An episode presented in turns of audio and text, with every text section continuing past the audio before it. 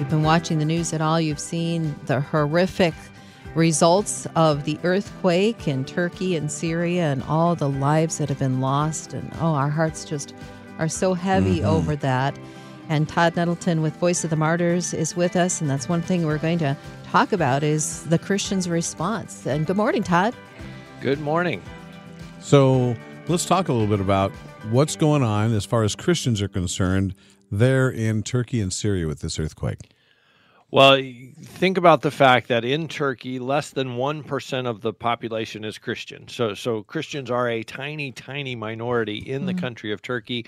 And most Turks would tell you uh, to be Turkish is to be Muslim. The, the two are kind of so closely identified in their minds that it's almost impossible for them to fathom a Turkish Christian. So, the earthquake happens now a week and a half ago.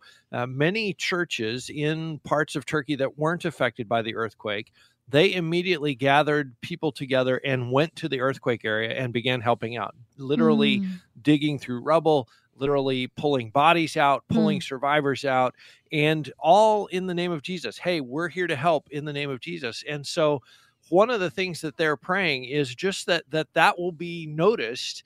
Uh, and, and just this idea that wait a minute they're turkish and they're christians wow I, I, didn't think that was possible mm that's one of the things they're praying is just that this can be an open door for the gospel.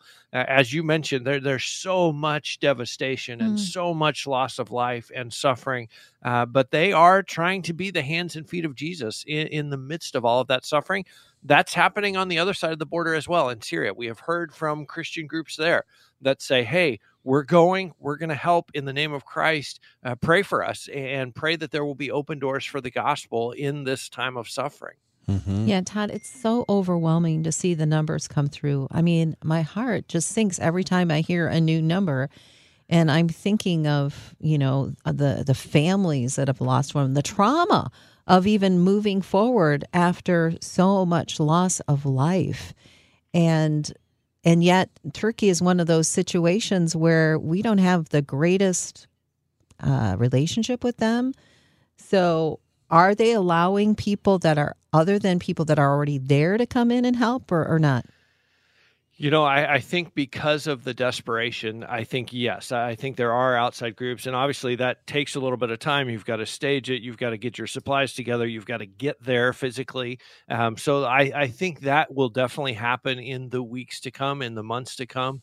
Uh, you mentioned the the loss of life. One one of the really sad stories that we heard is uh, a pastor and his wife in Turkey were killed in the earthquake. Mm. Uh, their son, young son, uh, just a grade school age son, survived mm. in mm. in the same apartment. Uh, you know, mom and dad are killed, and the son survives, which is you know, it's one of those things you you have trouble understanding. But the the encouraging thing for our brothers and sisters in Turkey, just the day before the earthquake, uh, this pastor had preached on the hope of the resurrection. As Christians oh, wow. in Christ, we have the hope of eternity mm. with Christ. We have the hope of resurrection. He preached that on Sunday morning, and on Monday morning, he was with Christ. He was in the presence of Christ. And so, as our brothers and sisters there have thought about that, they thought, wow, you know what an amazing last sermon mm. uh, to be about the hope of the resurrection and then to experience it so quickly yeah mm. so wow. so todd what's an effective way for us to pray for our brothers and sisters there in turkey and syria right now pray for wisdom and discernment about how to help. But, you know, because there is so much devastation and so much need, mm. uh, they could work 24 hours a day uh, and not even scratch the surface of, of meeting all the need. And, and so just pray for discernment, uh, pray for a sense of encouragement as well. I, I can't imagine. Uh, all day, every day, of going through rubble and removing bodies and yeah. all of the, the trauma that's involved in that. So uh, pray for encouragement and again, pray for open doors for the gospel, just that they will have an opportunity to say, hey, we this is a terrible situation. We grieve with you but we have hope because we know mm-hmm. christ uh, and, and to kind of uh, almost physically manifest that hope in this time of desperation and time of suffering. Yeah. Would you pray for us? When we can together we can pray todd yeah, let's just pray together. Father, we lift up our brothers and sisters in Turkey, our brothers and sisters in Syria. Lord, I think of this young boy who just lost his parents. Mm-hmm. Uh, will you rest your hand on him and rest your spirit on him and uh, comfort him in this time? And Lord, you know, we multiply that story by thousands who have lost someone. And mm. uh, as we pray for Christians there, we pray that they will have encouragement. We pray for discernment and wisdom as they reach out in the name of Jesus, as they try to help uh, and represent you to the people around them. Uh, Lord, we pray for your spirit to rest on them and, and just keep them hopeful, uh, mm-hmm. keep them energized, keep them passionate about the work that they're doing, even as the days grow long and, and the grief and the loss is all around them.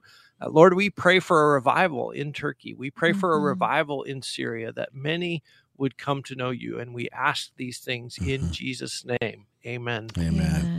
Boy, and keep them in your prayers, not just mm-hmm. today or tomorrow. This right. is going to be decades recovering yeah. mm-hmm. uh, from this type of thing. So uh, thanks, Todd. Appreciate you praying. So also, um, you've talked about um, this many, many times over our visits, and that, of course, is Pastor Raymond Koh. Uh, talk a little bit about um, this. I guess I hate to say it, milestone that's coming up, though. Yeah, I, it's one of those. It's like it's an anniversary, but it's a, not a happy anniversary. Right. It's a sad anniversary. Monday was six years since the mm. disappearance of Pastor Raymond Koh. Uh, those who I, I, have talked about this two years after his disappearance, I, I went to Southeast Asia. I met his wife Susanna. There is security camera footage of his abduction. Uh, five cars, I, I, believe it was 13 men, and it took 40 seconds. Uh, and he was gone, and we're now six years later. He has not been heard from. Mm. His car has never been found. No one has ever been held accountable for his abduction. Mm. There's been no, you know, report, no release of information about him. Uh, and, you know, I, I think about that. One of the conversations I had with Susanna, and I don't think I'll ever forget it. She said, You know, I wake up every morning and I wonder, is my husband dead or is he alive? Yeah. Is he mm-hmm. well? Is he sick? Is he mm. being cared for? Is he being mistreated? What is happening with my husband today? Uh, and I just thought, you know, mm. the weight of doing that for a week, I think, might drive some of us insane. Uh, she's been doing that for six years now, mm-hmm. waking up every morning with those questions and, and wondering about that. And so uh, I would just encourage people keep praying for Susanna, keep praying for their family. They actually are suing the Malaysian government Mm. There is a court hearing scheduled for June, and and their their goal is not you know to become millionaires. Their goal is to get information to figure out who did this. Where is Pastor Raymond? Is, is he dead? Is he alive? Right. Uh, and so you know, I when Susanna told me about the lawsuit, she said, you know, when I went and talked to the lawyer, uh, the first thing he said, he said, "Are you sure? Are Are you sure you want to sue the Malaysian? Your husband disappeared. Are yeah. you sure you want to poke the bear?" Yeah. And she said, "Yes, I do. I want answers. I want to make this mm. go forward." And so, uh, I would encourage people pray for them, pray for their family, and pray for this legal process. We mm-hmm. we do pray for answers for them to just, uh, you know, even if Pastor Raymond Koh is dead for them to know that yes, and yeah. and have that closure and have those answers would be a huge blessing to them. Sure. Mm-hmm. Definitely. Also, let's switch over to Southeast Asia because there have been some folks that have been uh, sent off to prison for trying to do the right thing. Yeah, yeah, one of the things you hear from communist governments is, you know, it's not a matter of the Christians or we don't like Christians. The the problem is they don't follow the law. If they would just follow the law, then there wouldn't be any persecution, there wouldn't be any problems. You know, we, we don't have anything against Christians. We just want people not to be lawbreakers. Well, now, these three men in Southeast Asia, they were the first people to come to follow Christ in their village. They had a relative who was a Christian who shared the gospel with them. They began following Jesus. They began sharing with other people in the village. Well, pretty soon there was a group of Christians there and they wanted to have a church. They wanted to gather together for worship. And so uh, they started the process to register a church, which is what the government says. If you want to have a church, you you can do that. You just need to register it. So they started that process they are now in jail for 18 months for uh, oh, for starting that process and apparently this particular village that they were in the authorities the village leaders took a lot of pride in the fact that they didn't have any christians in the village. You know everyone in our village is a good communist. We don't have any people following that foreign religion. So when these guys came forward and said hey not only are we following jesus we want to have a church we want to have a, a public place to worship Uh, apparently, that set off the, the leaders of the village who who took this pride in being such good communists that they didn't have any Christians around them. Uh, that seems to be what led to this imprisonment. Mm. And uh, honestly, when we first heard about this story, these three guys had just disappeared. They apparently had been arrested, but there had not been any notification given. Their families hadn't been told what happened to them, and there was some thought, you know, have have they been taken out in the jungle and killed? You know what mm. what's gone on? So we're thankful that they're still alive, but obviously 18 months in prison for trying to follow the law and right. register your church uh, seems like a pretty harsh punishment. Yeah. Oh my. And so have they been formally charged? And if so, what's the sentence? Have they been given a sentence and anything? The what we understand is that it will be 18 months and they will serve the 18 months in prison. Um, you know, one of the things for people, for our listeners to understand is uh, what is registration? Why is that a problem? Well, you know, to register your church in, in most of the places where they want you to register your church, what that means is we need a list of all the people who are part of your church. We want their names, we mm. want their addresses, we want to know who they are.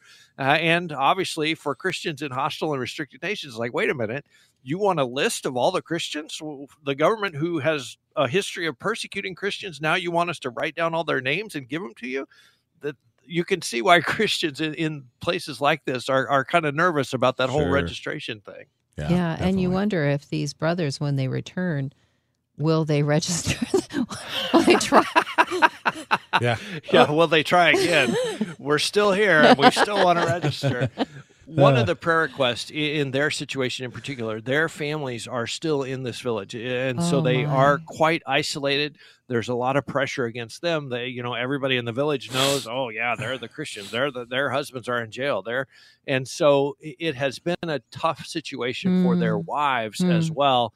And again, because it's a, a kind of isolated village where everybody knows each other, it's hard to try to get help. It's hard for other Christians from outside to even go and try to visit them uh, because everybody's watching. Everybody knows what's going on in the village. So uh, just pray for their families yes, as well because yeah. it's a, it's a tough time for them as well. Yeah, definitely. That's Todd Nettleton from Voice of the Martyrs, and of course, if people do want to uh, keep up to date with everything that you guys are doing, uh, you've got a great resource for them. We do. We have a free magazine. You can come to persecution.com and sign up. Just give us your name and address. We will send you the Voice of the Martyrs magazine every month. We also have a brand new app. We talked about this two weeks ago. Mm-hmm. Brand new app, VOM app. You can search in your app store. Lots of free content, videos, uh, audio. VOM radio is in there as well every day a new prayer request for persecuted christians around the world so you can pray every single day for a brand new, fresh, uh, timely prayer request for our brothers and sisters around the world. Hmm, that's good. Thanks, Todd. As always, we appreciate your time. Look forward to a couple of weeks. I look forward to it as well.